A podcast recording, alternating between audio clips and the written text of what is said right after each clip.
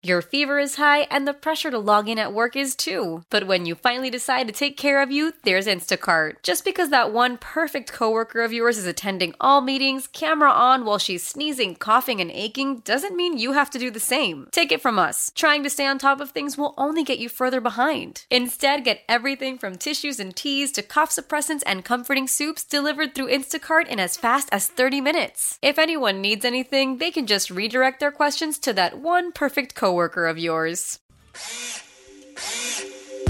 Milwaukee, start your engines. It's time to talk about all things racing NASCAR, IndyCar, sports cars, and Formula One. This is the Final Inspection Show, presented by the legendary Great Lakes Dragaway in Union Grove. Now, Here's your host, Steve Saki.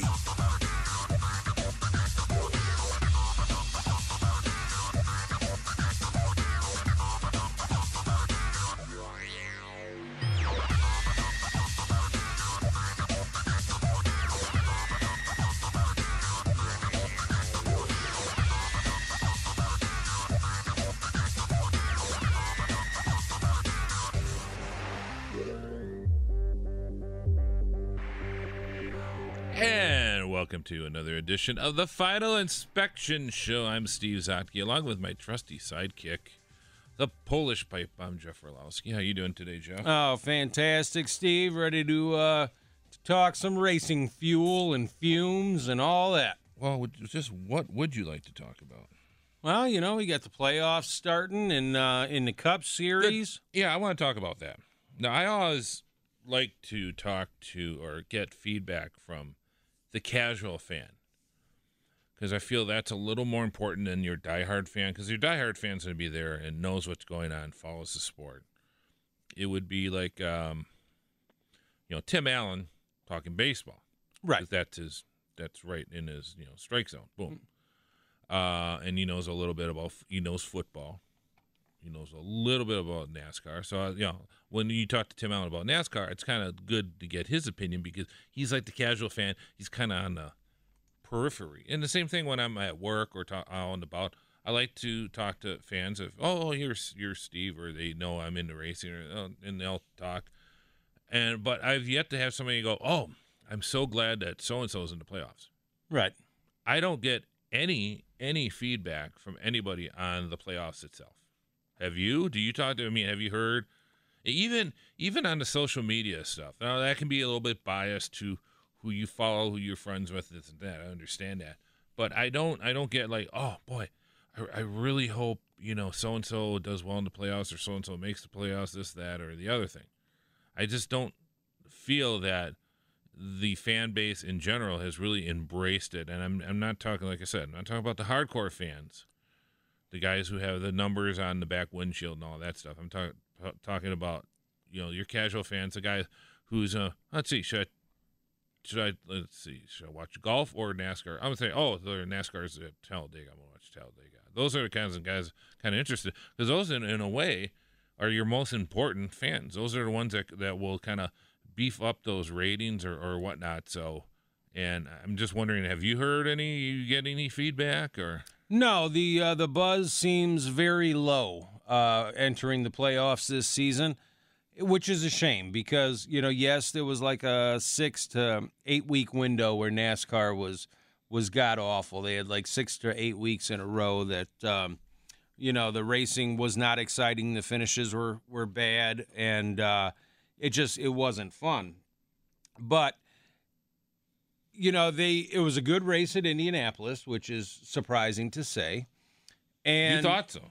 You know, it was obviously Kevin Harvick dominated. It was a, the same old story where it was hard to pass. You can catch the guy uh, who's who's running in front of you, but your chances of of passing him, unless unless he made a mistake, weren't great. So. You know, as far as like quality of racing, it wasn't phenomenal, but it was entertaining. I was entertained while I was watching it, uh, which is you know more than I can say for Indy recently with NASCAR. So you know, You would think that the way they build this up and everything that they've done, you know, you get the first 26 races. Oh, it's all about getting that win, pointing yourself in, and all that. And, you know, I, I was one of the ones that was happy that Jimmie Johnson missed it finally. I think the only person happier uh, than I was was probably Chad Knaus. Uh, that that uh, JJ and didn't in. make the playoffs. I know he is in. And I thought they brought that up. If you watched uh, practice yesterday, I thought that was a really good point because everybody said, "Oh, Jimmie missed it. Oh, Jimmie this, Jimmie this." You know, a tip of the hat. You know, tip of the hat to Chad Knaus, Yeah, who brought in a uh, not the you know, I mean William Byron, good driver, young driver, but very very green. You, you know, let's face it. You know, and that 24 car is not the same. It's not. You know, the 24 car from and, yeah. right and it so i mean uh, yeah I mean, that's that's impressive i mean you look at who's out who's on the outside looking in i mean there's a lot of people who like to be in that 24 car right now Yeah, it was. It, it is very impressive for Chad Knaus, and you know Jimmie Johnson's going through something now, and um, you know he obviously he's got all the trophies that he needs: Hall of Fame, first ballot. You know, would you be surprised if you got the press release? No. Major announcement. JJ retires. at uh no ma- major, major announcement for the 48 car at homestead. You know and then it leaks out. Yeah would you be surprised by that? No, I wouldn't be surprised. You know, when you have reached the pinnacle that Jimmie Johnson had, where he had all the success in the world, was winning championships every single year. When you start struggling as bad as you're struggling now, you know, it is hard to sit there and re try to refire, you know, that desire within you because you're so used to running up front, you're so used to collecting checkered flags and huge checks, and now all of a sudden, ooh, you know, I'm back at square one, kind of. here's the other thing too guy is rich Yeah, filthy. He lives the good life. He's a one percenter. Huh, yeah, He gets to fly wherever he wants, and you know, flip that to David Pearson, Richard Petty, and those guys in the '60s. You know, okay, they had they had kids that, but it was a different family. The fam- the way the American family was set up was a little different yeah, mom stayed home and you know dad went out and you know a lot of a lot of guys talked to Kyle Petty and, and and these second generation drivers you know dad was gone a lot you know they they would go to some of the races some of the it was a little bit easier for some of the NASCAR guys because in the 60s and 70s it was still primarily a southeastern sport. Right. you know they would they would have their little jaunts up north to New England and that and, and some other stuff. And then Ontario opened up and you know then they started to branch out a little bit. Michigan 1969 and so forth. But uh, primarily it was the southwest you know Bristol North Wilkesboro Martinsville all the you know and so and they would go to a lot of those races but I mean, now you're, you know, you case in point, 21 car. We're going to talk about Paul Menard. I want to talk about uh, that with David uh, Land coming up in the next hour uh, a little bit. You know, he wants to spend time with his with his family. It's, and uh, I- you know, let, let's face it. I think if you've been doing this for a while, it's not. I don't think it's as fun as it used to be Yeah, I agree. And racing against some of these guys and how the racing is. You look at, you know, I mean, can you imagine if you get Carl Edwards, Matt Kenseth? I know Ricky Rudd, how his feelings are. Uh, and now Paul Menard in a room, what they would, you know, just see what they say about what, what the Cup Series is today. I think a lot of fans would be shocked. Well, you know, if you threw Rusty Wallace into the race this week, had him drive this car, this package, and then put him Yeah. in the room with those guys too, Yeah. you know, you You would say, "Ah, yeah, I agree with you guys. Well, you guys, you know, it, it's you know, what do you mean you hold it wide open? That's what they're doing at Vegas. I You know. know, uh, you know IndyCar was doing that, and it were, there's a there's a there's a lot of us saying, you know, that's not really racing. Right. It's bad enough you do it at Talladega and and and Daytona. Okay, well, kind of we understand the dynamics of that. Now they're doing it at Vegas and and and, and you know, and they were talking to Steve Letarte. Steve Letarte like saying, "Well, if that's the case, they got too much downforce. They should be trimming that thing out. Yeah, you're going fast, but you can go faster if you trim it out." Which apparently they can still do, I guess somehow, and that's with the tape in the front and all that. It, but I, you know, it, it it's yeah, th- that's not a great package right now. You know, and it, it, sure there's some pack racing and it looks good in the in the first couple laps, but once they start, you know, it, it's hard.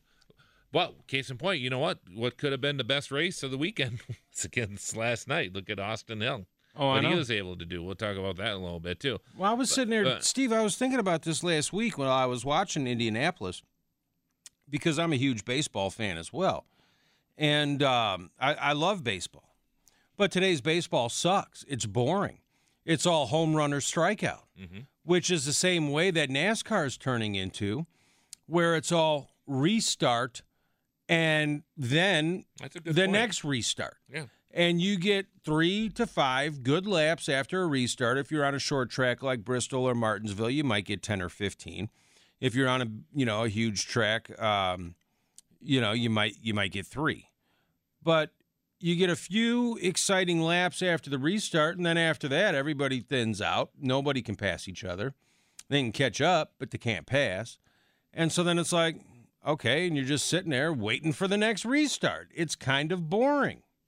So I, I am not a fan of this package. I, I like like you. This isn't real racing, and uh, you know it sucks to say because I still watch every single lap every week and and follow all the news and everything like that. I, I love me some NASCAR, but I'm loving it less than than than it was.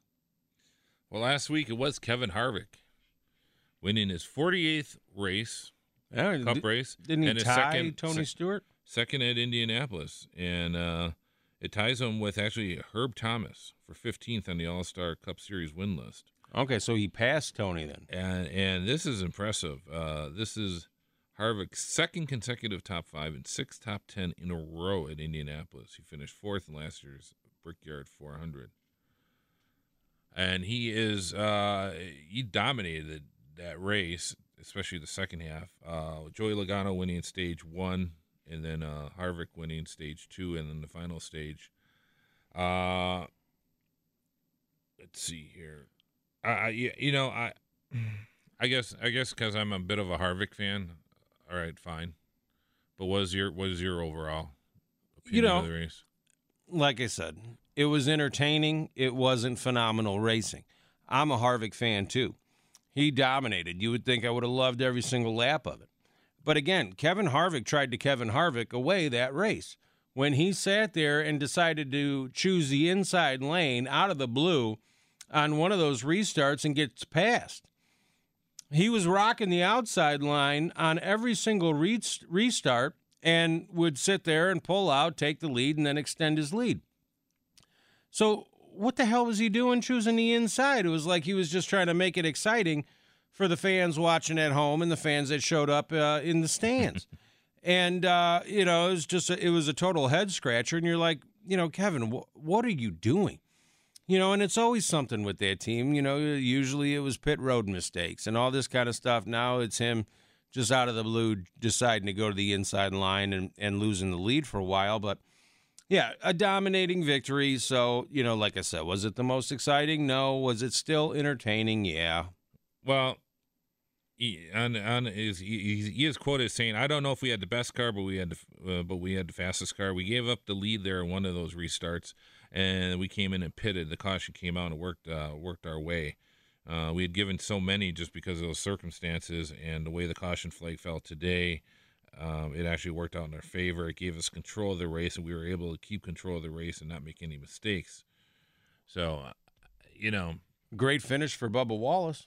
Fantastic third place that's what that team needed that is a team that you know was lucky to to to make it you know through the whole season this year with funding and everything and that that, that goes a long way and uh, yes i'm very happy you know NASCAR needs that 43 in in the Cup Series, and it was it was very nice to see. They need the 43 and they need Bubba. Mm-hmm. You know, Bubba can, can bring the younger generation into the NASCAR fold if they A, promote him the right way, and B, all these old, you know, cranky old ass NASCAR fans don't sit there and, and keep coming down on him because he came out and said that he was depressed. Well, or and- like was was struggling with depression and Yeah. stuff like that. You know, the the kid will tell you what's on his mind.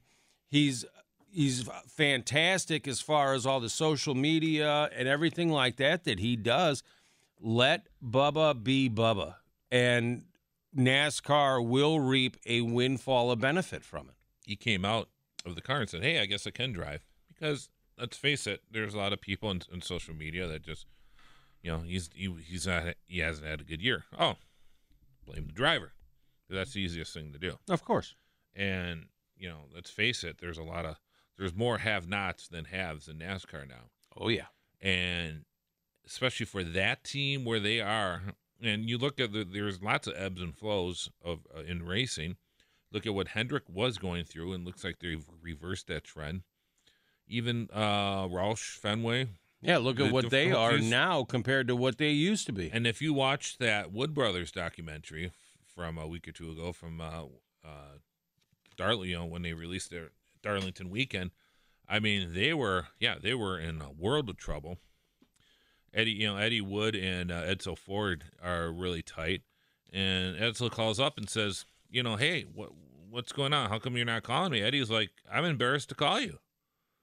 And he's like, "Well, what's going on?" He says, "Well, we're having issues. We're we're we're falling behind." And and Edsel kind of took the bull by the horn and said, "Okay, we'll give you some help." And Ford was able to help them. They took a step back. That's when they went there. Took that's when they went to a partial schedule, and they were keen on certain races. So they were able to you know kind of take more, pay attention more, uh, with certain tracks, and that they felt like they could excel in, and it worked for them. Now, of course, when they came out with the new system with the teams and that, and and the Wood Brothers was on the outside looking in, that was quite embarrassing, you know. But Yeah, the charter system. The charter all- system and that that was embarrassing. You know, well, they're not a full time team. Well, absolutely embarrassing. NASCAR should still be ashamed of themselves. yeah, for that, that was just that was awful. I just thought that was just so tone deaf. You know, yeah. Well, you know, I don't know. But at the time, NASCAR was Oh, that's part, and it does. Let's face it, that's one of the issues why they're in the. That's why they're in the position position they are today. that they so- hired way too many yes men. So they keep uh, they keep stepping all over their own toes, and it's sad. Oh, let's take a break here. We're going to talk more uh, uh, Brickyard 400, uh, what hap- what occurred in Indianapolis, get some feedback, and then also we're going to talk about Vegas coming up next on the Final Inspection Show. This is Final Inspection with Steve Zocchi. Presented by the legendary Great Lakes Dragaway in Union Grove on 1057 FM, The Fan.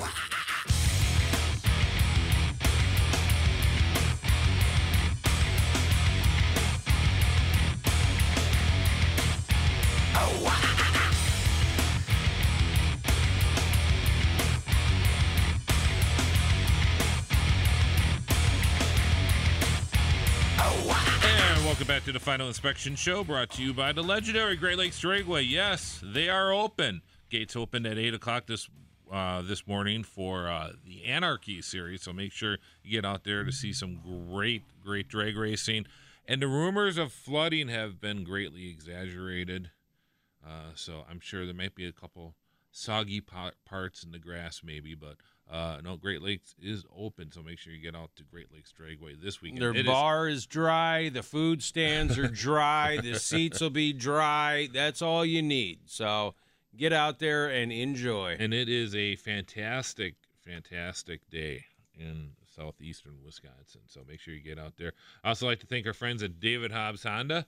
Make sure you check out davidhobbs.com for all the the best and new and used vehicles. In fact, we will have David on in the second hour talking some Formula One with David Hobbs and what's going on there and uh, some other stuff. What's going on in in uh, Elkhart Lake this weekend, along with the Formula Ford Series. I'd Like to say, hello to everybody up there. Uh, pretty cool, impressive uh, 50th anniversary for Formula Fords uh, up at Elkhart Lake this weekend. So Yeah, they had a heck of a it. turnout. Yeah, very cool. They had a f- they had all the cars lined up on pit road. They took a cool, very cool photo that was posted on our Facebook page at TFI, the Final Inspection Show. So make sure you check that out. And Kevin Harvick, your winner at the Brickyard 400, winning from the pole. He led 118 of 160 laps, and uh, not. Uh, well, how can I say this? Should we talk about the attendance? Do we need to talk about the attendance? Yeah, because I forgot who wrote it, but he made a, a, a very good point when he compared the attendance at Indianapolis compared to the attendance the week before at Darlington. At Darlington, yes. So uh, it is a visual. I understand that. It, there is a visual issue there because let's face it, Indianapolis Motor Speedway seats, you know, 200 plus thousand people. right, a Yeah. lot of seats. it fits a very large city worth of people. Yes. and uh, you know, so yes, it does look bad when there's fifty to seventy-five thousand people there, and uh, you know the place is you're you're sitting at a quarter full, but when you look at total amount, and, and we talked about it the week before, where you know NASCAR goes from a sellout at Darlington to racing in front of nobody at Indiana- Indianapolis, excuse me. That's not exactly true, Steve. It's not. So, yes, it, it looks horrible from a visual standpoint. It looks bad on TV. If you're watching the race, you got to be like, oh my God, there's four people there, and uh, nobody likes NASCAR anymore. NASCAR is dying. But when you, you know, take a deeper look at the numbers, it actually isn't as bad as Here it is. I got Doug Boles, president of Indianapolis Motor Speedway. Uh, this was uh, through uh, Bob Pockrass, uh, and uh, Doug Boles, president of IMS, spoke to the drivers before the drivers' meeting. He said Doug Boles told the drivers before the race that the place has 235,000 permanent seats. There would be about 65,000 folks at the race today. It didn't look like it. No, it didn't. Uh, but the fact, uh, the, but the facility is 275 acres, and it is extremely difficult to estimate. Darlington, Darlington seats about 47,000 people. So while it was sold out last week, that is about 20% of what IMS holds. Not to mention infield uh, capabilities, and, uh, and then he goes on to think. He and Pockrass goes on to write. I think the whole tire debacle and the lack of a Stewart uh, Gordon local emotional connection has sapped the enthusiasm uh, for this race more than any other race on the circuit. And if a fan and if a fan is cash strapped, the fan would rather give up uh, this race before the Indy 500, a tradition for many families. I'm not optimistic about the move to the July 4th weekend will work, but the track hopes it can capitalize on another holiday weekend. Uh, I'm not a fan of running the road course, and I'm uh, and I have a little bit of hope that the Generation Seven car can perform much better. But this will be always a tough place for stock cars. I love this place and enjoy seeing the Cup race, even though it is frustrating. And I still believe that racing on an oval elevates the status of NASCAR in the eyes of the general fan. There is no reason NASCAR can't find a way to run at least the Xfinity or truck race at IRP on another weekend, possibly in May. For NASCAR to work at IMS anywhere, there needs to be emotional ties to drivers and the cars, with those watching feeling their driver and crew chief make the difference. Uh, just so you know, you will never see a NASCAR race at IMS during May. right. There would be a riot. Of course. Uh, however, um, yes, the IRP thing really wor- really hurt because I went to a lot of those races, those a lot of those truck races, and uh, Xfinity slash Busch slash whatever at at IRP, and those are generally very very good races. It's a very racy track. It's a wide track and it's a short track. Granted, now there are factors that are involved with that. IRP is owned by the NHRA. The oval track is the redheaded stepchild of IRP. Everything, all the money goes into the drag strip. The oval had been is is basically had a lot of the issues, some of the issues that we see with oval tracks, especially short tracks. across the nation where the infrastructure was falling apart. They had a very small, uh, very small press box, and the infield facilities were a joke. I mean, dating back to the 60s and not even updated from there. There's a little bit of so when you had a lot of the times you would go and then let's say pick a year 1999 NASCAR is just cooking.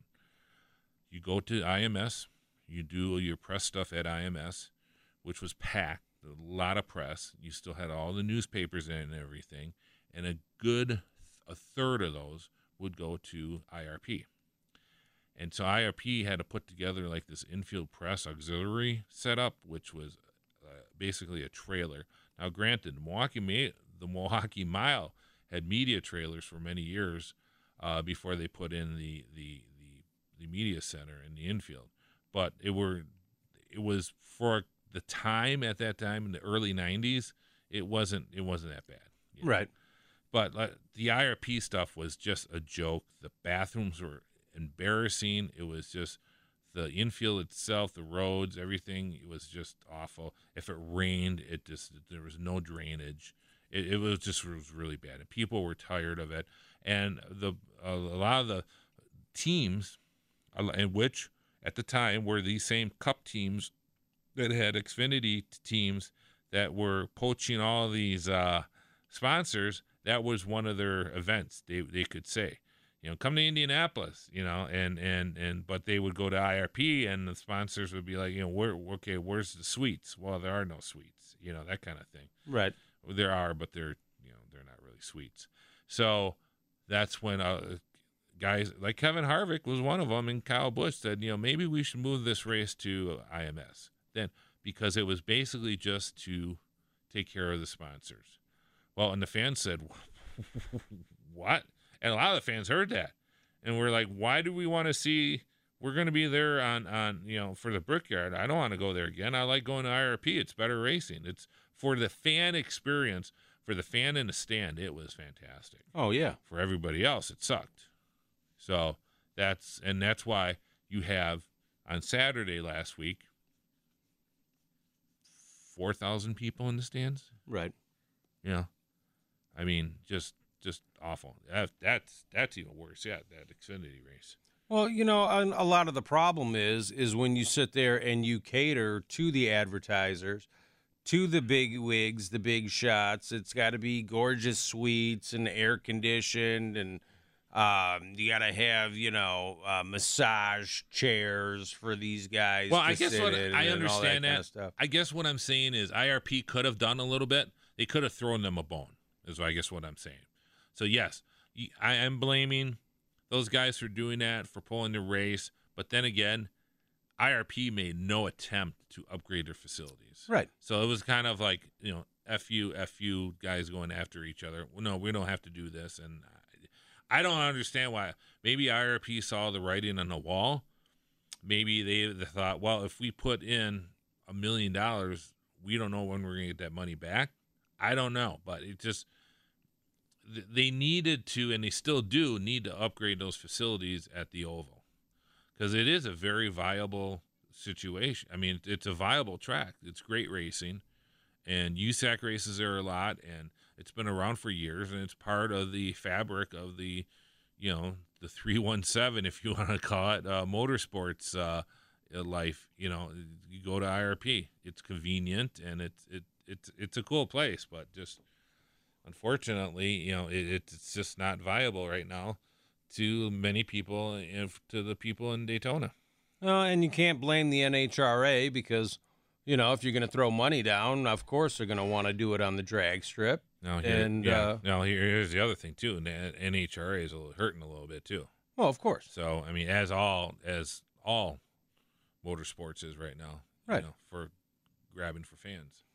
You know it, uh, and it just it all comes back to brand loyalty. You know, NASCAR started hurting when it got too big for its own britches and the prices got out of control. The hotels are ripping everybody off. The liquor stores were ripping everybody off.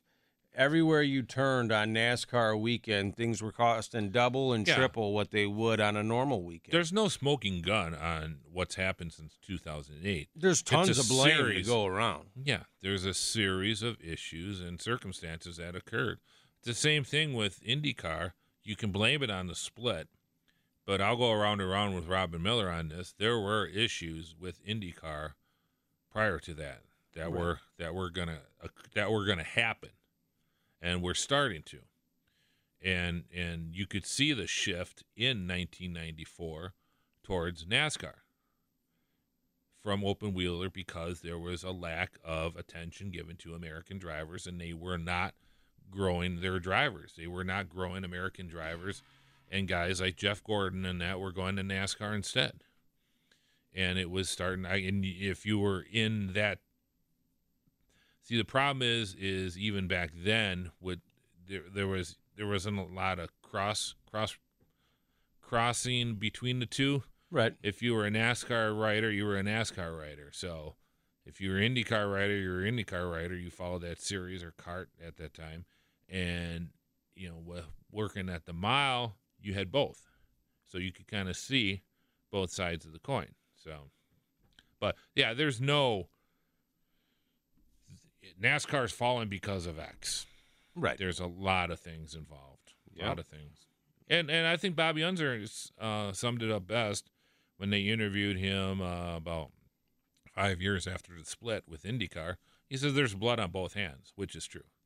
I mean, both both the CART and the IRL had had did things to sink, you know, not sink, but certainly damage the uh, both that that series, their own series, and the other one. So Yeah, it uh you know, it's tough. And and there's still people that don't come back that haven't come back to baseball since the strike.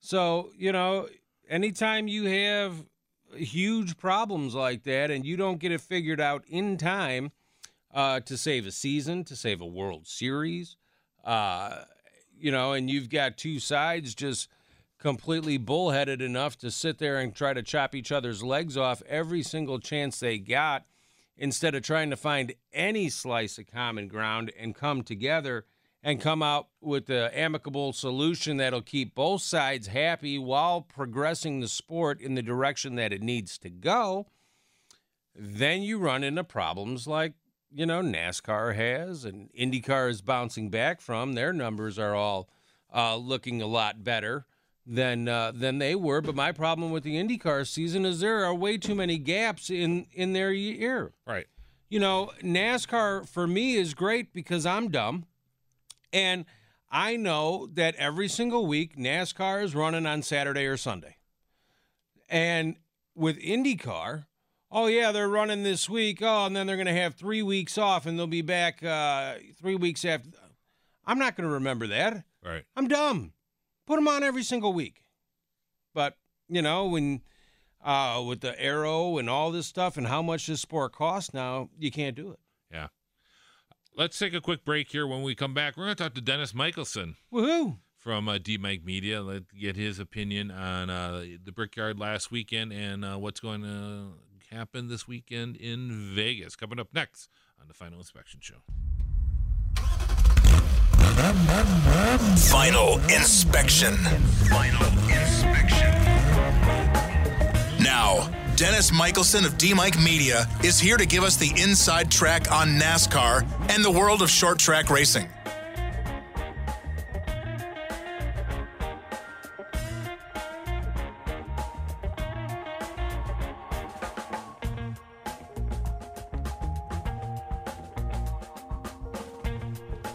Welcome back to the Final Inspection Show, brought to you by the legendary Great Lakes Dragaway in Union Grove. Yes, Great Lakes Dragaway is open. They are not flooded out. They got cars going down the drag strip. Make sure to check them out this weekend. Lots of stuff going on there. And also, David Hobbs Honda. Make sure to check out davidhobbs.com for latest in new and used vehicles at David Hobbs Honda.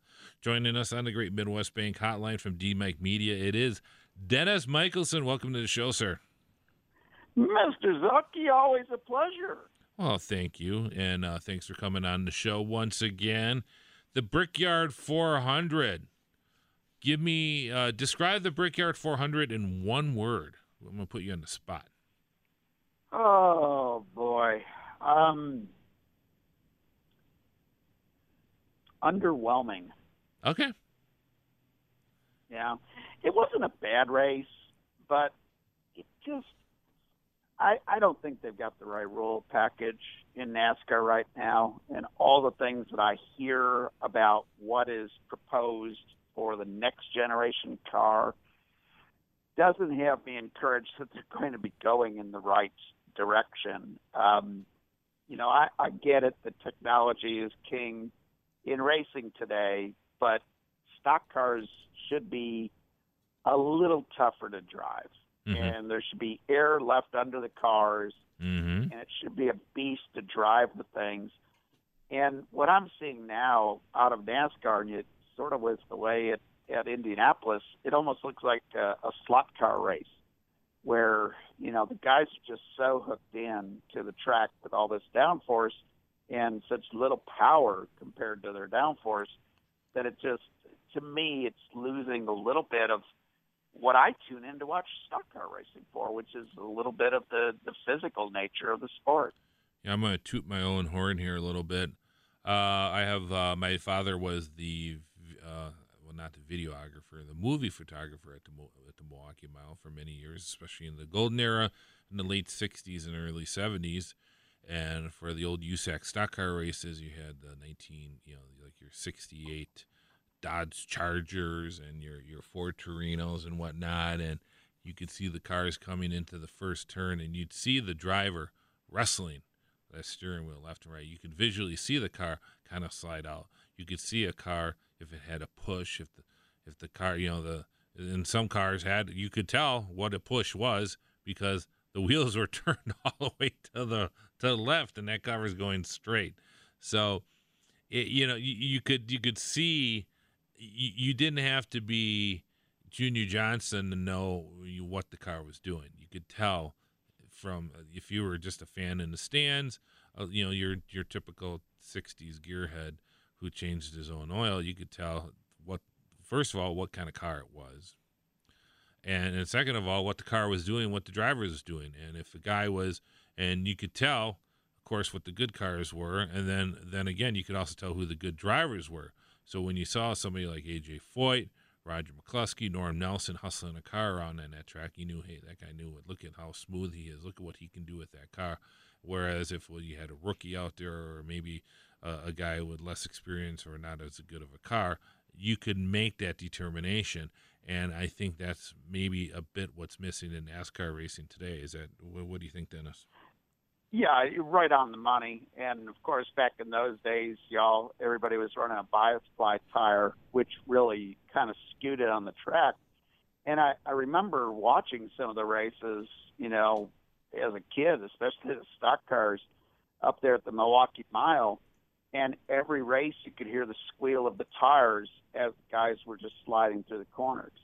It was just a matter of who was out of control less. Yeah. It wasn't a matter of being hooked to the track. And, you know, that's what I fell in love with. It. Like, I like love all kinds of racing. Don't get me wrong. I, I love Formula One. I love IndyCar. I love the, the, you know, the old Trans Am type cars. And I love IMSA today. And I love drag racing. Okay. Big fan of drag racing.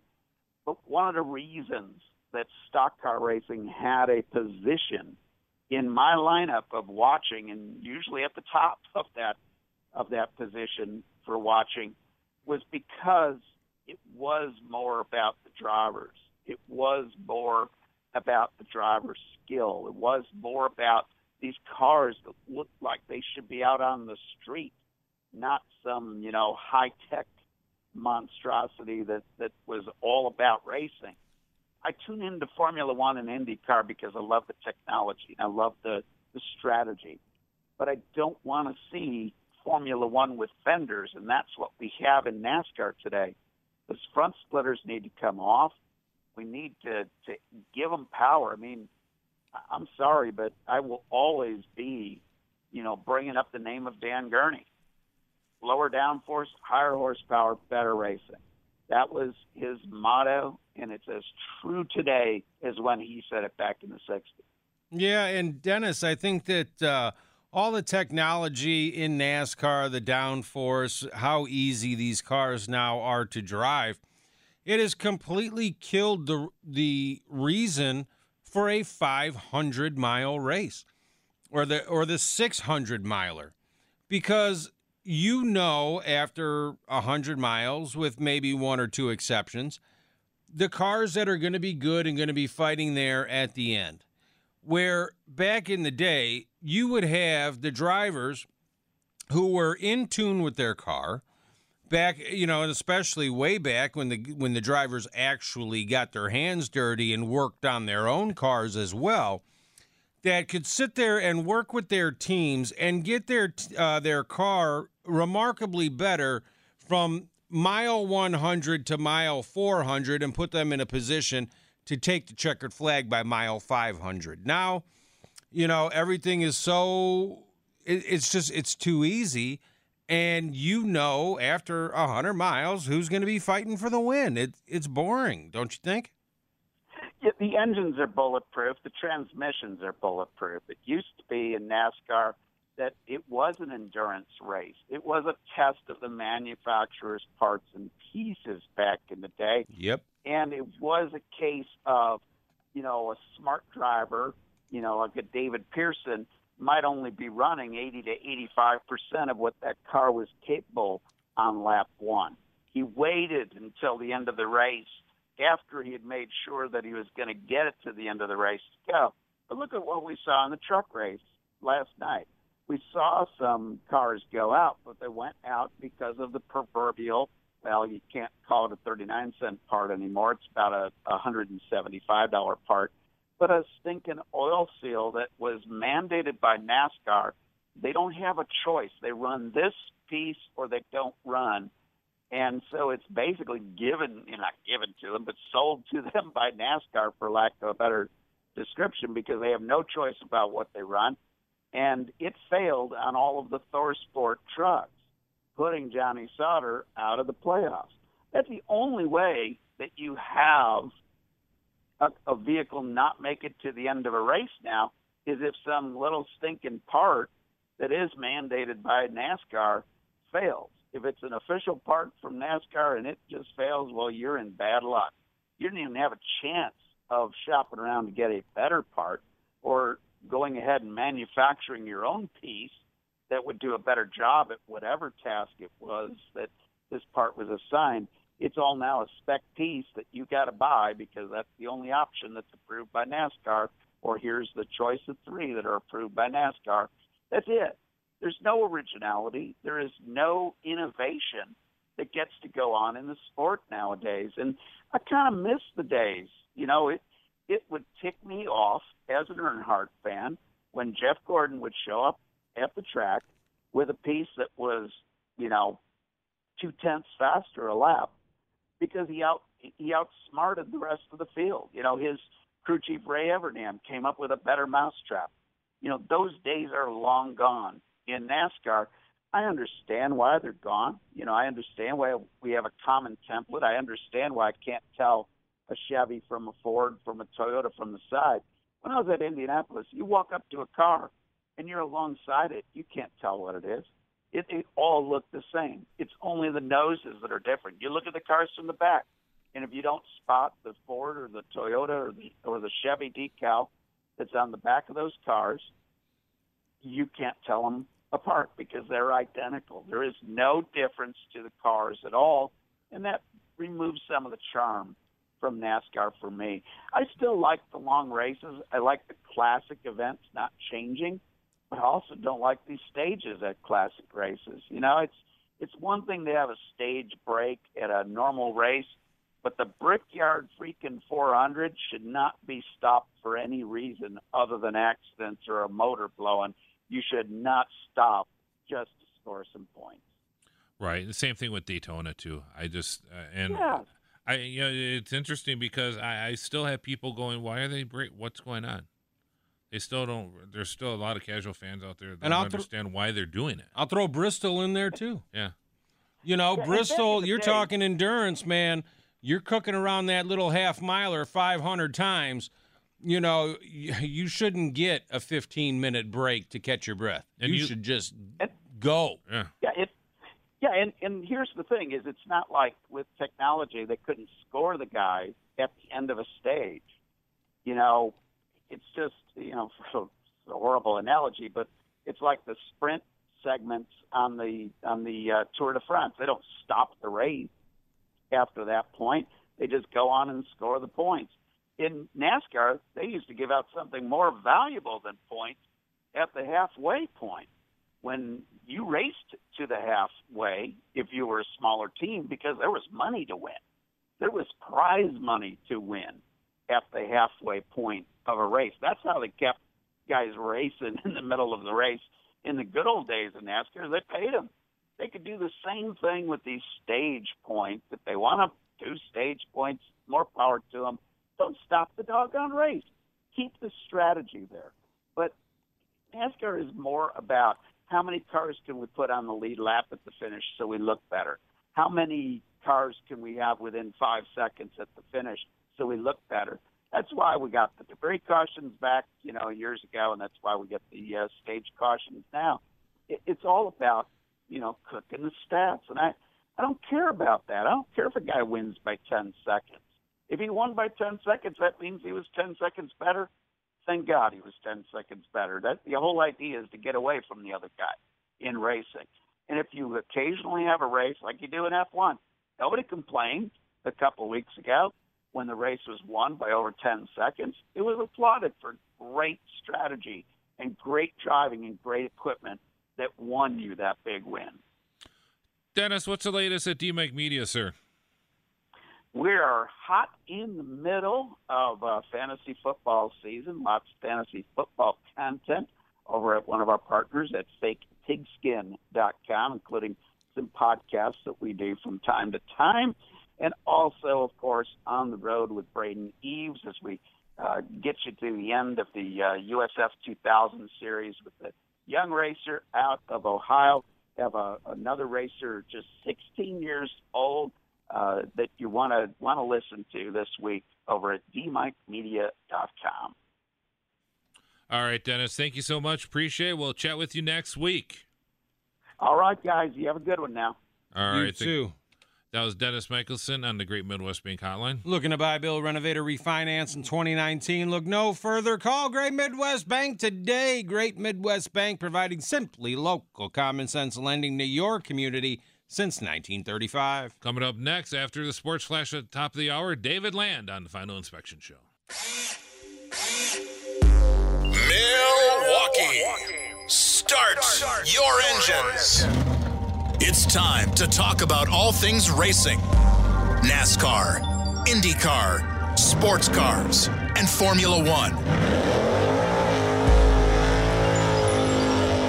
This is the Final Inspection Show, presented by the legendary Great Lakes Dragaway in Union Grove. Now, here's your host, Steve Zocchi.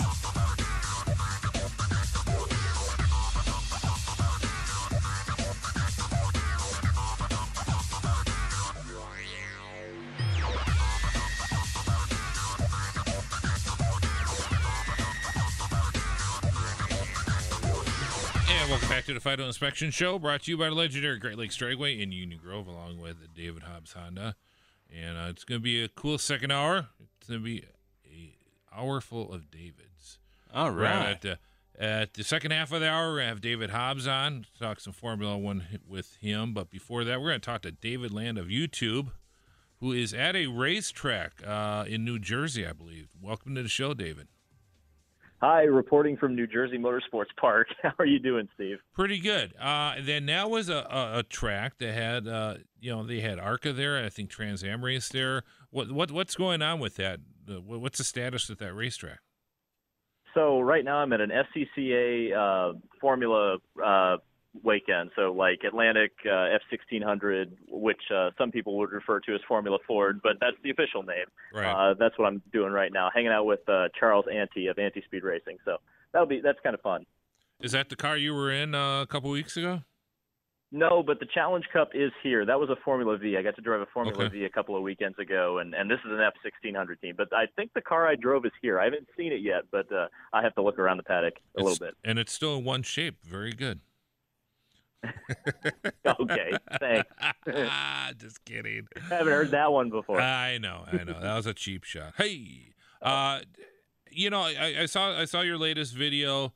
Uh, uh, no, maybe or second from latest. You talk about the Matt DiBenedetto situation and the Wood brothers, and they also mentioned it yesterday. I I, I thought it was kind of good that you know people just need to chill out, can't they? When when when when somebody makes a decision, it's not necessarily that person's decisions. There's also it's almost like an onion, especially when a with, a series like NASCAR. There's all sorts of other things involved when a decision is made, whether it's a sponsor, crew chief, driver, you name it.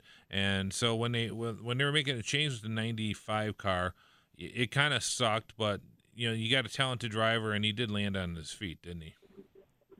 Well, I've got to tell you, I think I think Matt DiBenedetto probably got off the best um, because ultimately, you look at that uh, the uh, Leavine car. Mm-hmm. It's only ever going to be the the fifth best Gibbs car. You know, I don't think they want to let what happened with Furniture Row happen again, where that car was the best out of that stable. Um, so you look at the Wood brothers, and you know, in a lot of ways, that's that car is kind of treated as a fourth Penske. So I, you know, to be honest with you, I think this is almost a better situation than what DiBenedetto is in right now, and he's in a pretty good situation right now. It certainly is. And, uh, you know, we were talking the first hour about, you know, the situation with Jimmie Johnson. You know, would we really be surprised if that we heard an annou- a sudden announcement that he's stepping away from the sport, especially with some of the drivers in, in the past, like, you know, with Carl Edwards and now Paul Menard and Matt Kenseth, who, who basically was kind of like told to leave, I guess you could say. Uh, is is is this a new breed of driver where you know, they, you're you're not going to see a situation like uh, with Richard Petty or an AJ Foyt who maybe stayed a couple seasons longer than they should have. Yeah, well, you know, you you just you see it a lot more now with uh, with how early a lot of new drivers are brought up. Um, I think I've heard it said by some veterans before is that you know there's some drivers there's a certain era of drivers where they were too young to get rides uh, in their prime, and by the time they actually started to prove themselves, they became too old to get rides. Uh, we, we we're kind of in an era now where where youth is served quite a bit. So, like in the case of Matt Kenseth, uh, you see drivers kind of moved out uh, of, of programs to try to to bring in younger younger blood. I mean, that's just kind of the way it it all kind of goes these days, anyway. Carl Edwards is a great example of that as well. You know, I shot a note to you about your. You kind of did a history on the Brickyard 400 and where it is today, and I thought it was some of your best work. Kind of t- talk us through that, and and and exactly how they can see that particular video uh, as well as all your other videos, but uh, and how you kind of came up with uh, your information on that because I thought it was fantastic and spot on. Well, sure. I'll- I mean, all my content is free to to check out on YouTube. Just search my name, David Land. But um, you know, one of the things that uh, that I thought was kind of important, and I kind of noticed last year, is a lot of people have kind of lost the perspective of what the Brickyard 400 is and why it's a big deal, and why a lot of people get so upset about it every year. Uh, you know, I think a lot of younger fans kind of look at it as that event that that's the racing sucks and the nobody shows up. It's like, what? Why do people? Why does this matter to so many people? Why did people debate this so much every year? So I kind of wanted to create a video that kind of talked about the history and kind of put everything together because there's a lot of stuff out there, you know, kind of from 92, 93, 94, talking about it kind of in the future. Um, but there wasn't really something that had a historical perspective, you know, kind of stepping back 25 years and saying, okay, you know, what did this, what did creating the Brickyard 400 do for the Indianapolis Motor Speedway? What did it do in the CART IRL war? What did it do for NASCAR? Looking at all those things that it that it kind of, it was kind of the linchpin in a lot of ways for a lot of those events that kind of transpired Sure. over the next 25 years. Mm, it certainly was, and I, you know, I the one thing I had forgotten is how much demand that in that first race in '94, what the demand and tickets were. I had forgotten that that thing could have been sold out many, many times, and I was at qualifying for that. I still say it's one of the greatest qualifying sessions I've ever seen. Just with not only the amount of cars, uh, it was north of 60 that tried to get into that event, but also the different drivers, the diversity of the drivers, and everything. I mean, from Gary Bettenhausen to Geoff Brabham to AJ Foyt to Danny Sullivan to even guys like HB Bailey and, and you know just and then you had some Winston West drivers thrown in there. It was such an eclectic group, and it was just and you know sitting. I was sitting in a short chute between one and two and, and, and low, so I could see the cars coming into turn one, and they were just 100%, you know, just giving it all. And I mentioned uh, earlier this year about Tim Steele, who was who had a, not the best car and knew he just had to nail the perfect lap and was out of control in turn one, hit the wall right in front of me in the short chute, tried to save it in turn two and then crash coming out of turn, you know, crashed at the exit of turn two. You know, it was a 15 second crash basically. So, I mean, the, that level, the level of the competition back then, it, it was, and it was, it's such a, it had the big event appeal to it. You had to see it. You had to be there. And now it's like, oh, okay, yeah. And I thought, I thought you did a good job of, of pointing out how big that event was, and for not only, just people in Indianapolis or the Midwest, but just uh, across, across sports. You know, whether it's SportsCenter or even the you know the the the the person that doesn't really even follow racing, they knew this was a big deal, didn't they? Well, I think I think you know, and it's been said by other people than just me, but I, I think in a lot of ways it, it was the kind of the thing that legitimized NASCAR, because everybody at that point in history knew if they knew racing, they knew Indianapolis and suddenly you have uh, NASCAR, this new series at Indianapolis, the first time it had happened in in 85 years or whatever it had been at that point. Uh, so this, you know, this was such a significant thing, and I, again, that's a th- another thing that people don't realize now because there's literally a go kart race in Indianapolis now. I mean, literally every category you could possibly want to race, you can race in Indianapolis if you want to. Mm-hmm. Back in those days, there was one race and you had to qualify for that one race. And that all changed with the Brickyard 400. Suddenly you had another opportunity to race in Indianapolis. You didn't just have to run Indy cars. Yeah, that is certainly true. We're talking to David Land. Uh, make sure you check out David Land, L A N D, on his YouTube channel. And uh, just so many things right now in racing. Um, I was going to talk to you about one, of, and I just had a complete, complete brain fart now. There's something on one of your videos that I had written down here, and I cannot find it in my notes. But anyways, let, let's talk to. Uh, while I think about what I'm going to talk about, let's talk about Vegas. And um, with with the aero push, great race last night. Austin Hill. I don't know if you saw that, but it, it, you know we we've always said on the show that the truck race is usually the best race of the weekend at a NASCAR track. And I was just wondering, uh, what what are your thoughts on uh, coming up on uh, Vegas this weekend? So I did see the truck race. Um, I, I think the big loser out of that, the big winner, of course, was was Austin Hill. Uh, but the big loser was Ilmor Engineering, blowing all the engines yes. up and really screwing over uh, uh, ThorSport, uh, which was which was great TV. But boy, oh boy, I felt bad for those guys who didn't get to race for a spot in their championship.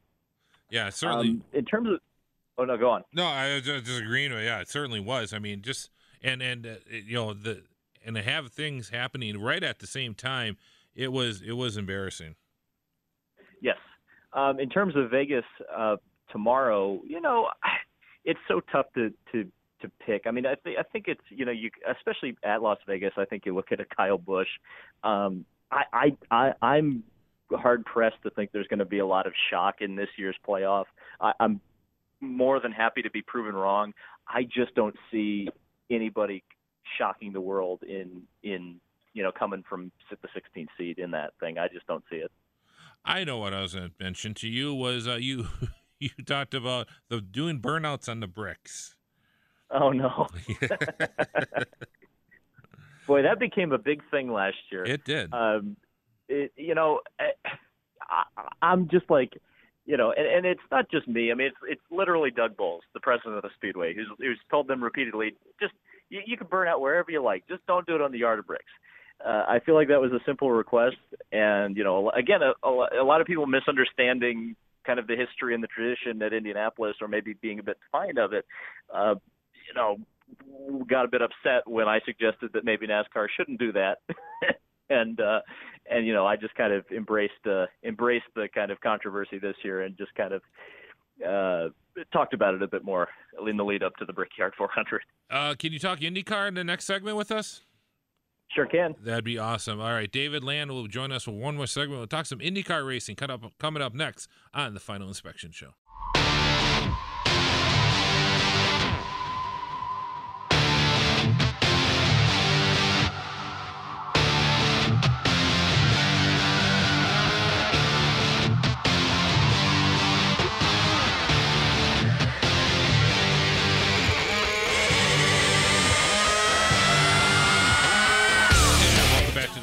Inspection Show brought to you by the legendary Great Lakes Dragaway in Union Grove, along with David Hobbs Honda.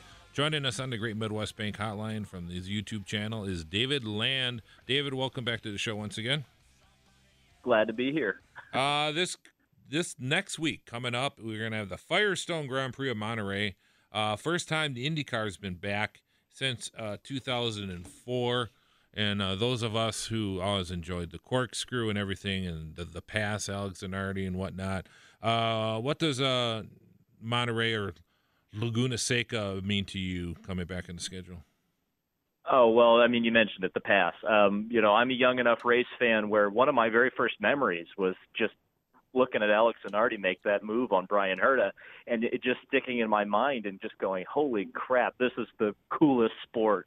You know, in the world, so you know it means a lot. I, I think uh, I think it, you know, there is just you know that one image of that track uh, that has been so ingrained in in the consciousness of the of you know everybody who thinks of IndyCar racing, and it hasn't been on the schedule for over ten years. So it's going to be fun to go back there. I don't know how the racing's going to be, but um, you know, it, it could be awesome. You never know.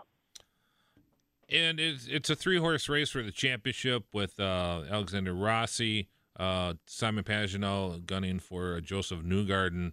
Uh, Josef Newgarden, of course, is in the catbird seat, but uh, what, what, what, are you expecting with you know the double points race and everything?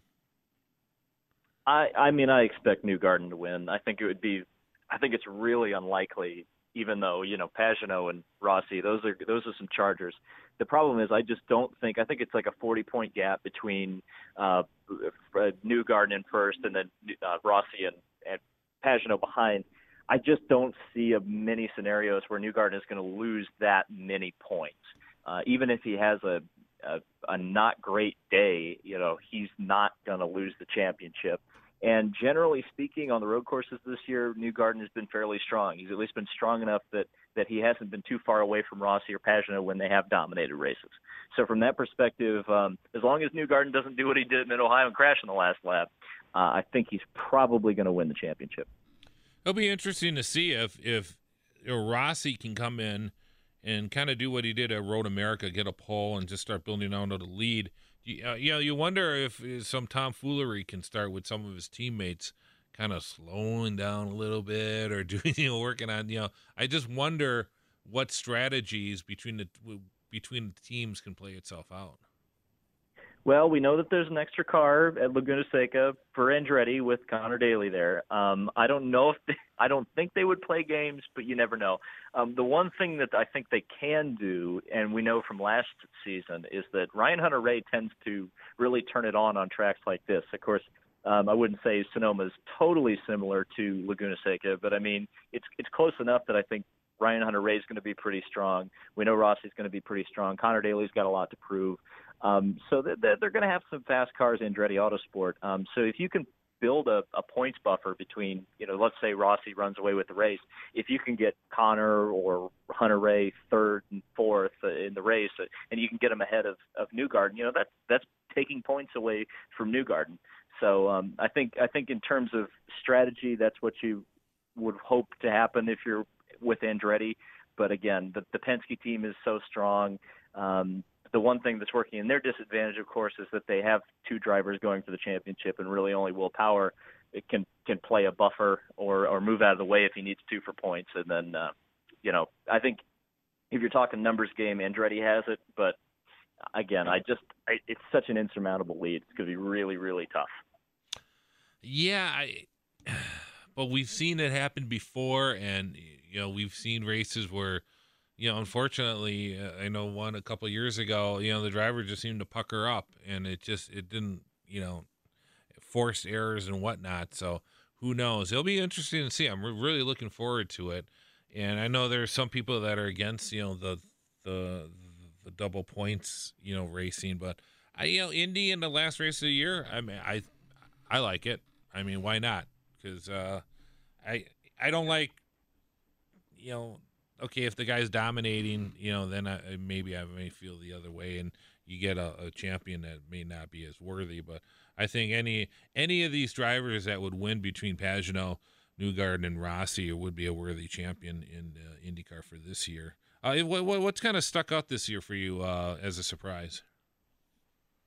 Um, man, I, you know, I, I guess I'll, I'll say it. I, I mean, it's turned into a bit of a controversial thing to say, but I think you know Santino Ferrucci. Who who would have thought that that guy would be uh, would adapt that quickly to mm-hmm. IndyCar racing and, and look that good? And, and honestly, you know, he Sebastian Bourdais is a five-time champion. Uh, you know, a lot of people forget it because he did it in Champ Car, but I think those championships are just as legitimate as the ones in the Indy Racing at the time, maybe a little bit more, considering how many drivers are still around from those days. So looking at it from that perspective, I mean, Santino Ferrucci is beating him most weekends by a pretty significant margin, and I, I think that shouldn't be lost. I think um, I think he's probably been the most surprising thing because I think a lot of people thought he would have some character issues or just some judgment issues, and he hasn't shown any of that uh, this season. Um, so he's matured as a driver, matured as a person, and been able to really, you know, step on the gas this year.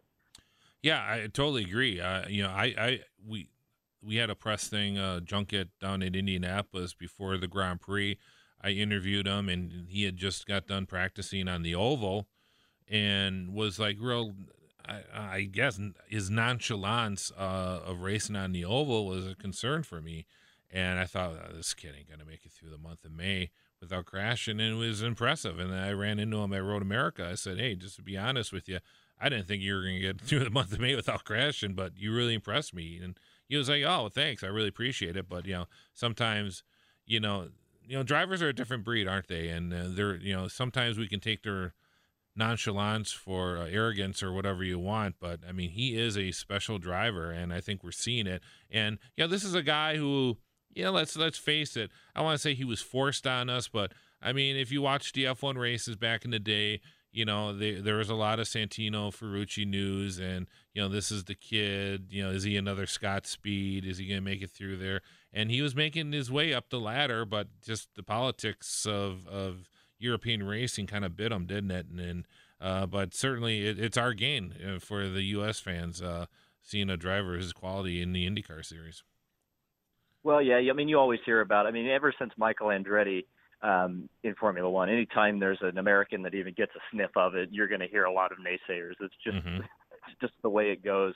Um, you know, and sometimes, uh, like Ferrucci, you have them have a pretty spectacular blowout, and uh, you know makes international headlines, and you know, but but again, it kind of goes back to that point I made about NASCAR. The young drivers are so valued these days that they're, you know, I think in a lot of ways they're rushed up uh, a lot of times before they're ready to mature into the drivers that they need to be, and then suddenly, once they've been rejected from Formula One, they get a shot at IndyCar, and suddenly they look like a driver that probably shouldn't have been shunned out of Europe so quickly. It, it, this just ends up being the way it. Alexander Rossi is another great example of that. Uh, you know, a driver that, that that had a lot of pressure, did actually get to Formula One for a couple of races, but when you know when he got to IndyCar, it was like, man, boom, on it. Well, and Colton Herta, who's been so impressive too, of course, winning uh, down at COTA and that. You know, he was the driver. Everybody was talking about him. Pato O'Ward. of course, Pato O'Ward has moved on to uh, with Red Bull and and and, and their uh, development uh, series. But uh, Colton Herta has been so impressive. But I think with Ferrucci, when you compare the two, what's so impressive with Ferrucci is his consistency and and the amount of laps he's been able to run compared to Herta, which course, he's had some mechanical issues, not his fault, but it, that's been so impressive too. Is is he's been able to finish all these races and race after race after race, he looks so good, doesn't he? Yes, um, that is the thing. Santino has had reliability over Herta, no doubt about it. Um, I think Michael Cannon, the engineer uh, for that team, has done wonders.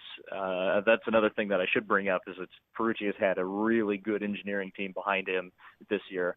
Uh, and again, the reliability has been there versus Herta. I think I think Herta is just as impressive as a driver. I mean, think about how much he runs up front. Uh, just unfortunately, a lot of times, you know, and he has made a few mistakes as well. Um, but but you know he has mechanical failures, and that's something that that only bit Ferrucci uh, at uh, Portland. I mean, it was the first time he hadn't finished a race, so that was um, that was a unique uh, thing for him that year, and we've just seen it so much with Herta this year. It's hard to kind of compare them, you know, fairly based on the reliability. What do you think of Norman and the Borg Warner Trophy? I've always I've never been the biggest fan of the dog, of the IndyCar wives dogs or whatever. Uh, you know, Norman's fine. Um, you know, and it's on Simon's trophy, right? And it's not on the actual trophy, so I don't have a problem with it. I think I think it's a good little gesture uh, good PR for Borg Warner. It, it, you know, I don't have a huge problem with. It. Now, if they put it on the big trophy, then, maybe I'd be talking about it a little bit more. But uh, just doing that for the personal trophy, I don't have a problem with. I think it's good pub. Yeah, they're, they're certainly getting a Norman is a is a special dog. That's a neat dog. Uh, and I want them to put him on the ticket for next year. That that is the that, one thing yes. I do want that that the photo of him barking is that needs to be on the ticket. Well, so much so that my my fan is my my wife has become a fan of Simon even before Norman, and and she actually bought a photo of that one shot him in Victory Lane with Norman barking. Uh, I I, I thought that was a really cool cool moment in Indy history to to have Norman barking like that in Victory Lane with everybody cheering. That was pretty cool. Yes, cheering along triumphantly as his uh, dad wins the Indy 500. Yeah, that was a that's that's one of the iconic shots of the last few years. It certainly is. David, we certainly appreciate it. And how, how do we see your videos again? Check me out on YouTube, David Land, D A V I D L A N D. All right, David Land, thank you so much. Appreciate it. We'll we'll, t- we'll chat to you. We'll do a wrap up of the IndyCar series in the next couple weeks here. No problem. Can do. Can't wait. All right. Thank you, David Land, joining us on the Great Midwest Bank Hotline. Looking to buy, build, renovate, or refinance a 2019? Look no further and call Great Midwest Bank today. Great Midwest Bank, providing simply local, common sense lending to your community since 1935. Coming up next on the Final Inspection Show, David Hobbs.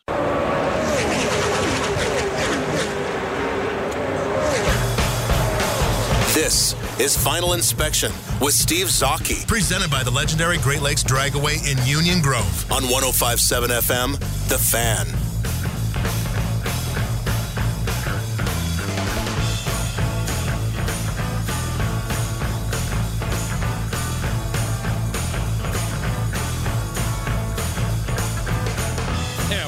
To the final inspection show brought to you by the legendary Great Lakes Dragaway in Union Grove. Make sure you get out to Great Lakes Dragaway this weekend where they are racing.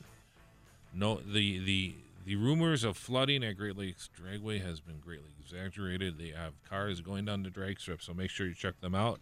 And if you're in a looking for a new or used car, make sure to check out David Hobbs at davidhobbs.com. David Hobbs Honda for your best in new and used cars. Where no, there's no flooding there either. So, in fact, joining us on the Great Midwest Bank Hotline from Road America at the Paddock Shop, it is David Hobbs. Welcome to the show, sir. Hi, Steve. How you doing? I'm doing uh, fantastic. Good to be on your show again. Well, thank you. I appreciate you coming on. And uh, I take it, I'm making an assumption here. You're with Burt Levy selling a certain book, aren't you? I am up here with Burt Levy in the gift shop in the paddock at Road America. A gorgeous, gorgeous day here. Um, no rain in sight. Hundreds of cars, lots of people. Uh, yeah, I'm selling the book Hobbo, my autobiography.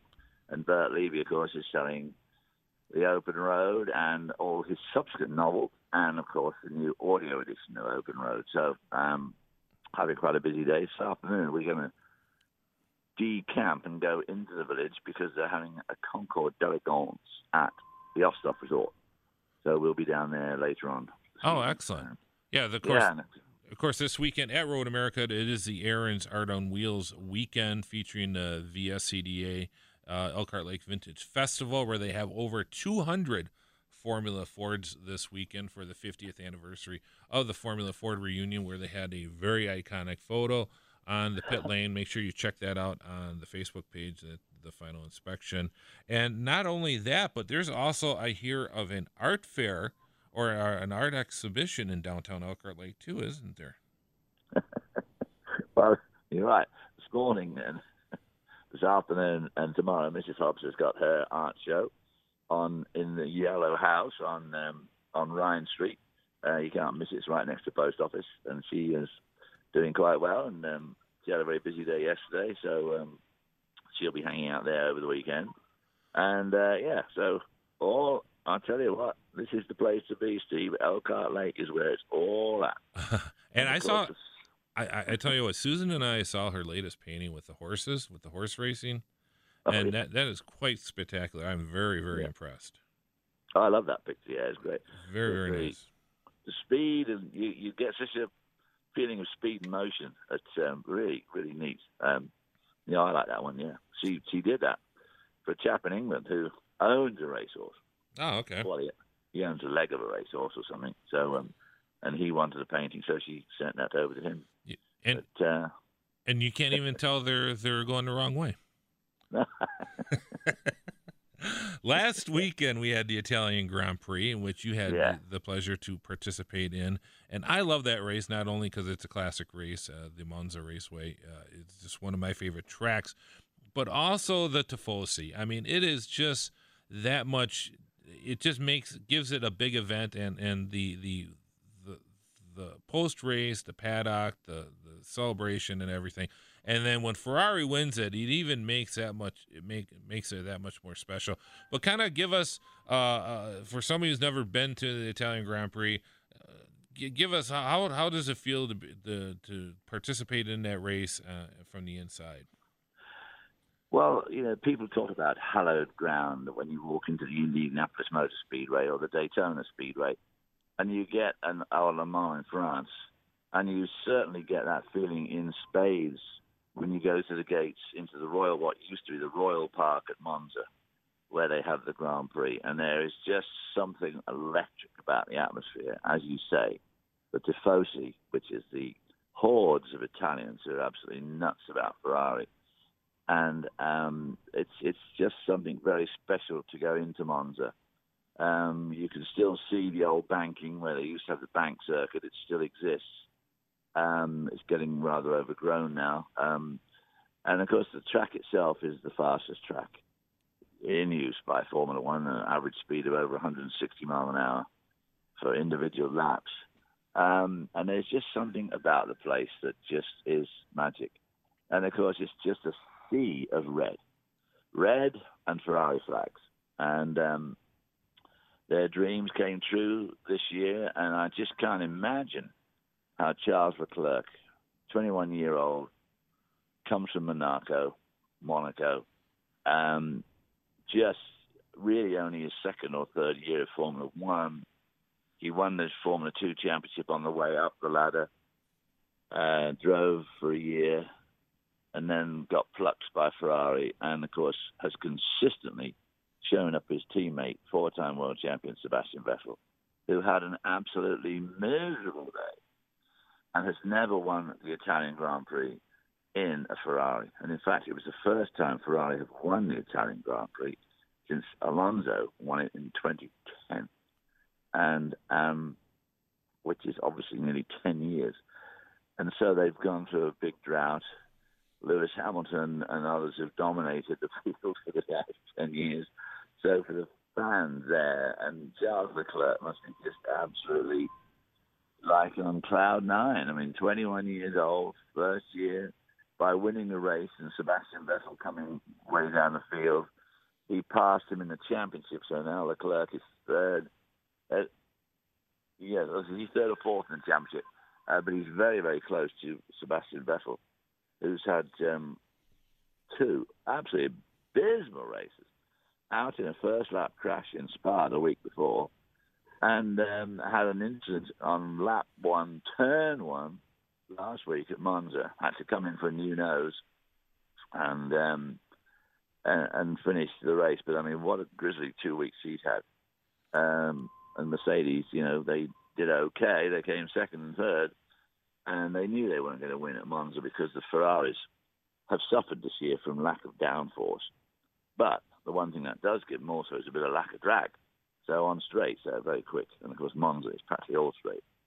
So, uh, and and Leclerc, I have to say, drove an absolutely brilliant race under tremendous pressure from Lewis Hamilton, which he'd had the week before at Spa, held off the five-time world champion both events. So Charles Leclerc is a guy that you'll be hearing a lot more of over the years.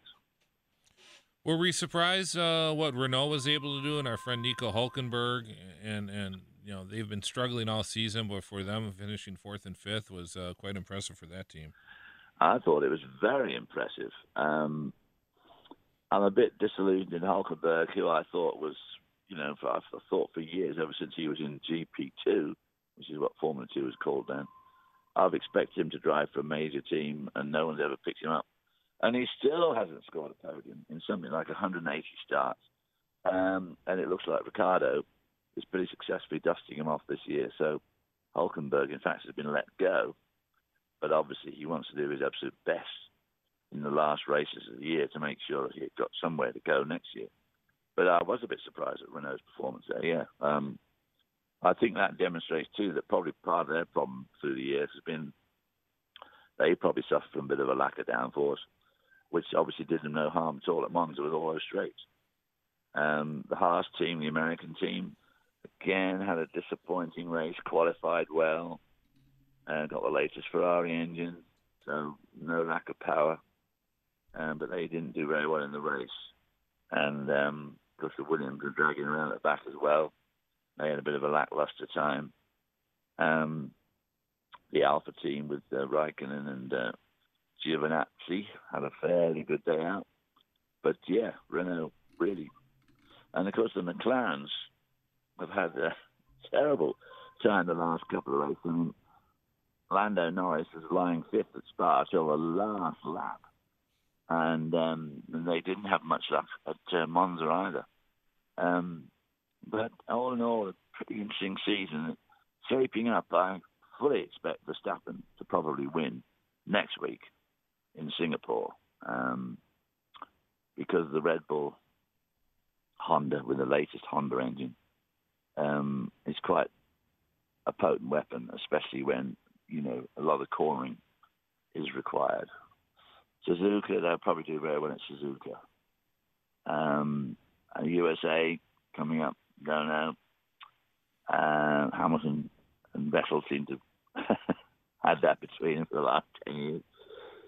Mon- um, Mexico uh, is a bit of a toss up. And of course, Abu Dhabi, the last race, I uh, fully expect the, the um, Red Bull Honda to do very well there too. So I think we've got a very interesting closing season. I mean, it's still what six races to go. I mean, it's a long season, doesn't end until basically well, December. Right. So, um, yeah, pretty interesting races coming up, I think. And Brazil too, which is one of those uh, classic. I guess you could call it a classic uh, uh, yeah, track. layout. Which uh, yeah, it's a very difficult track to set up for because you've got that massive long uphill straight, mm-hmm. so you need power. But after you've gone through turn one and two, um, and you get off to that, that Pino corner that you up the uphill and downhill there where there's very tight turns. The old uh, Red Bull should be looking pretty good there. Um, and funnily enough, the, the um, Mercedes does quite well on on tight tracks too. Not quite sure how Ferrari will do that. But of course, there's lots of time for these guys to. There certainly is. I mean, they they they change every week. You know, spend millions and millions on uh, improving their car. So, yeah, I think the last few races are going to be, well, not few, I mean, there's quite a few to go. I think it's going to be a very interesting, um, basically, second half of the season. And uh, we're talking to David Hobbs in the Great Midwest Bank Hotline. And uh, make sure you check out uh, at downtown Elkhart Lake uh, if you if you can get up there. If you're not able to get up there to the track today, and you maybe just planning on going up there tonight, and then maybe going to the track tomorrow, the art show uh, which is at the Yellow House, uh, right across from the Brown Bear in downtown Elkhart Lake. Make sure to check out Margaret and her paintings for the pop up art show. A lot of cool stuff in there. I think you'll be surprised uh, the the uh, different different paintings that'll be there. And then David, you're you're saying you're going to be at the concourse um, this evening. Yeah. yeah, yeah. Bob Burt and I'll be down there for a bit. Excellent. And um, then yeah, and uh, I'm not quite sure. It just it starts early. I mean, the first one they're setting off now uh, some of the older cars are doing a tour of the original circuit up here, which is about seven miles. You know, it goes all around the lake and out into the country and back through town. And then they're going to end up downtown and have their own concourse and be lined up on Lake Street for everybody to look at. And then a whole bunch more cars are going to go down, leaving here at about four o'clock. So they'll be down there like four ten, four fifteen, and they'll be there parking. They were going to use that beautiful green lawn in front of the Osthoff, between Osthoff and the lake, Mhm. but they're now going to be in the park, the north park, on the north side of the building. Gigantic car park. They're going to use that instead because two nights ago they had so much rain, and they're just not. They're a bit worried about having all those cars on the grass. Sure. All right. So it'll be on the north side of the Osthoff. Fantastic. And then uh, if they're not able to uh, get your book uh, this weekend, you can still get it on Amazon. You can get it on Amazon. If you want one signed, send an email to Hobbo, H O B B O, book, all one word, Hobbo book at davidhobbs.com. And they'll see to it that I get the order and uh, sign the book Very good. and send it off. Well, David, we certainly appreciate it uh, spending time with us, and uh, look forward to doing it again uh, again soon. Okay, Steve. Always good fun to go on your show, and I know you put on a good deal. and You put a great deal of effort, and uh, good luck to the guys down at the Dragway too. today. Okay, thank you, and uh, tell make right. sure you tell Bob and Burt I said hello. So, and we'll I will. chat Okay. again. All right, that's David All right, Hobbs. Steve, Thank you. Thank you, David, joining us on the Great Midwest Bank Hotline. Looking to buy, build, renovate, or refinance 2019? Look no further. Call Great Midwest Bank today. Great Midwest Bank, providing simply local, common sense lending to your community since 1935. Jeff and I will wrap up the show coming up next on the Final Inspection Show.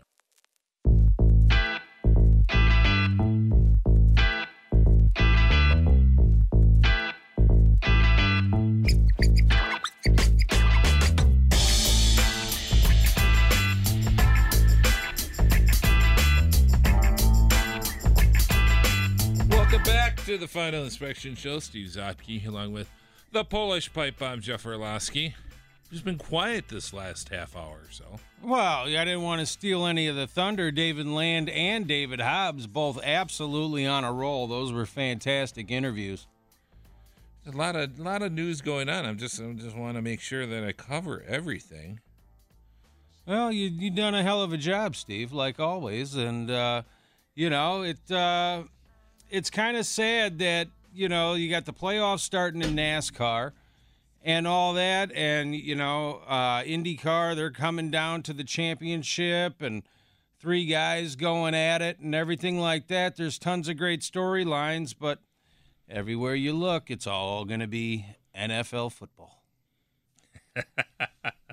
So the, the racing definitely gets overshadowed this time of year, and it's it's a shame because uh, you know it's it's still going going good. Hey, you want to go on a road trip? Uh, where? Well, the IRMA, the Indiana Racing Memorial Association, and the Bench Racing Weekend are having a get together. Uh, their version of Bench Racing Weekend, which is a bunch of bunch of guys get around talk racing. Uh, what we're going to do, they're having an event Friday and Saturday, which is going to be uh, October. Uh, let's see here. I have this right here. Boy, I just. Uh, I think it's October 26th, I believe. 20. It's the, it's the last weekend in October Okay. and uh, the it, it all culminates with on a Saturday uh, dinner uh, banquet with Al Unser Jr. and Indy, Indy Indianapolis Motor Speedway historian uh, Donald Davidson. But there's going to be events all throughout the weekend. On Friday night, they have uh, a, a, a kind of a sprint car racing uh, night and uh, chat with uh, Pancho Carter and Steve Stapp, along with Dave the King Wilson. They're going to have shop tours and um, uh, tours of the museum and much more.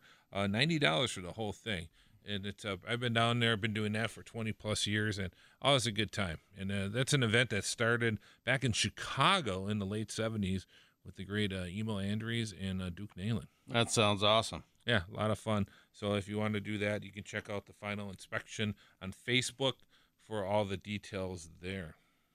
Yeah, good stuff. Uh, and Vegas, Vegas uh, this evening. What, what, what do you think about the them going uh, with an evening race on Saturday? I think that's good. I'm kind of curious. I'm going Sunday night. You going up against the Eagles and the Falcons? What do you think? Uh, pro, yay or nay? What do you think? Well, I think obviously it's a benefit for the fans that are at the race because, you know, obviously Vegas is not a cool climate. So the later you can start the race, the more comfortable the fans are going to be sitting there watching it. And you might be uh, run a better chance of getting more fans out to the track knowing that they're not going to sweat out 800 pounds of water while they're sitting there watching. And it's better for the trucks to run a Friday night than a Thursday night. So they're doing the Thursday night, Friday night, Saturday night. They're doing a Friday evening, Saturday evening, Sunday evening. And if you're going to go to Vegas, why not fly out Monday, right? Of course. And uh, you know, so I'm I'm I like it. I like it. I will definitely have uh, you know, most 90% of my attention will be on the NASCAR race, very little on, on Falcons Eagles. I don't care much uh, about that game. Uh, you don't have Carson Wentz as your fantasy football quarterback? No, no, I'm not a big believer. But, um, you know, so yeah, I, I, I like the schedule on it. But again, this goes back to once the NFL season starts, if NASCAR is so hell bent – on not shortening the schedule and trying to wrap up the playoffs before week one of the NFL season, like they should. They should run these races on a Wednesday night. Yes. Because you're going to tell me you couldn't draw the same crowd on a Wednesday night in Vegas that you can on Sunday night? You would absolutely still be able to draw the same amount. The diehards are still going to go out there. So, and I think that, you know, you would be able, especially the first couple years with the novelty of it and everything, uh, a midweek extravaganza, midweek hump day night out for, uh, you know, for uh, dads and moms to bring their kids to the track and stuff like that. And yes, it's on a school night and all that, but, you know, I, I think that uh, you would get a, a good TV rating number, and I think you would still get a lot of people to show up at the track. Kurt Busch, interesting fact, his worst track by average finish is Vegas. His home track. Yeah, 21.5. The next worst is Martinsville, then Indianapolis, Michigan, and Miami or Homestead. I was shocked by that. I was really, really surprised. Yeah. And then you had the best uh, best 10 lap average uh, yesterday at Vegas. It was Kyle Busch uh, with Chase Elliott second, Joey Logano third, Erik Jones, who's been quick lately, fourth, Kevin Harvick fifth, Denny Hamlin, Brad Keselowski, Ryan Newman, who's also been showing some speed as of late, your buddy Jimmie Johnson ninth, and Alex Bowman tenth. Yeah, yeah, that uh, you know, I I hope that tomorrow night's race is entertaining, and I hope that there's some passing for the lead, and uh, and that it's not just catch up to the guy in front of you and then wait for the next restart to try to pass him. It uh, you know, like I said earlier in uh, in the first hour, it's a lot like the strikeout or home run only in baseball, where it, it gets kind of boring, and they're they're definitely missing out on the uh, mid race action and all that when you're so dependent on restarts to to have a, a decent a decent bunch of laps. And of course, last night Austin Hill uh, winning his third career race after uh, winning the opener at, at Daytona and uh, then he won at Michigan, which kind of he was struggling until then, and Michigan really helped it out. And then uh, Vegas was a very impressive win uh, last night for Austin Hill. So with uh, so you got Brett Moffitt, Austin Hill, Ross Chast- Ross Chastain, I think is your big three uh, in the playoffs, and you also have Stewart Friesen, Matt Crafton, who was able to transfer in, and Tyler Ankrum. Yeah, you know, don't sleep on Stewart Friesen. I think that uh, you know, he's had a lot of bad luck this season, and um, I think that you know he he's got speed and he's obviously got talent. So I think that Friesen can sit there and and make a legitimate push to join those top three and and give them a run. Um, predictions. I'm thinking Kyle Busch for the Cup race, maybe Christopher Bell for Xfinity. Yeah, I, I, like Bell for the Xfinity. I'm thinking, you know, Kyle Busch. Uh, I wouldn't be surprised if if uh, Keselowski uh, has himself a good race, but it's hard to pick against the Toyotas. What if what if like Jimmie Johnson would win? Would you be kind of if you're Jimmie Johnson, you're pissed about that? Are you like, oh, why couldn't I do this last week? Or what do you I, think? I think he would just be so relieved Yeah. that he saved his his season, and uh, you know I don't think he would be mad at all if uh, if he finds victory lane, no matter how it happened. Whether this, you know, it's rain shortened, it's lightning, whatever. Uh, act of God, I think Jimmie Johnson would be uh, overjoyed to uh, to take another checkered flag, because every week it seems less and less likely that he's ever going to find victory lane again. He's, I, you know, you, you wonder, you, you really wonder uh, if he's going to be able to do that. I just, who, who would have thought, you know, if you're, you know, even six months ago, uh, even there, I mean, or a year ago, you would have thought, oh, come on, crazy talk. Do you think that all the youth that's on that team has hurt Jimmie because he doesn't have a KG Wiley old veteran that he can sit there and, and kind of help just, him? it's harder and harder as, as you go along, and, and I think it's the that, that the pencil you, you draw at the top of NASCAR just gets narrow and narrow. It's a fine, a fine mechanical pencil you got, and it's just if you're just a little bit off, Yep, I agree. All right. Thanks to everybody that was on the show. Dennis Michelson, David Land, David Hobbs. Appreciate it. We'll see you next week on the Final Inspection Show. Why? Why? If you have T-Mobile 5G home internet, you might be hearing this Why? a lot. Why? Every time your internet slows down during the busiest hours. Why? Why? Because your network gives priority to cell phone users. Why? Good question. Why not switch to Cox Internet with two times faster download speeds than T-Mobile 5G home internet during peak hours? Okay. Stop the whys and visit cox.com slash 5G home for details. T-Mobile prioritizes certain T-Mobile phone users over home internet users during times of congestion.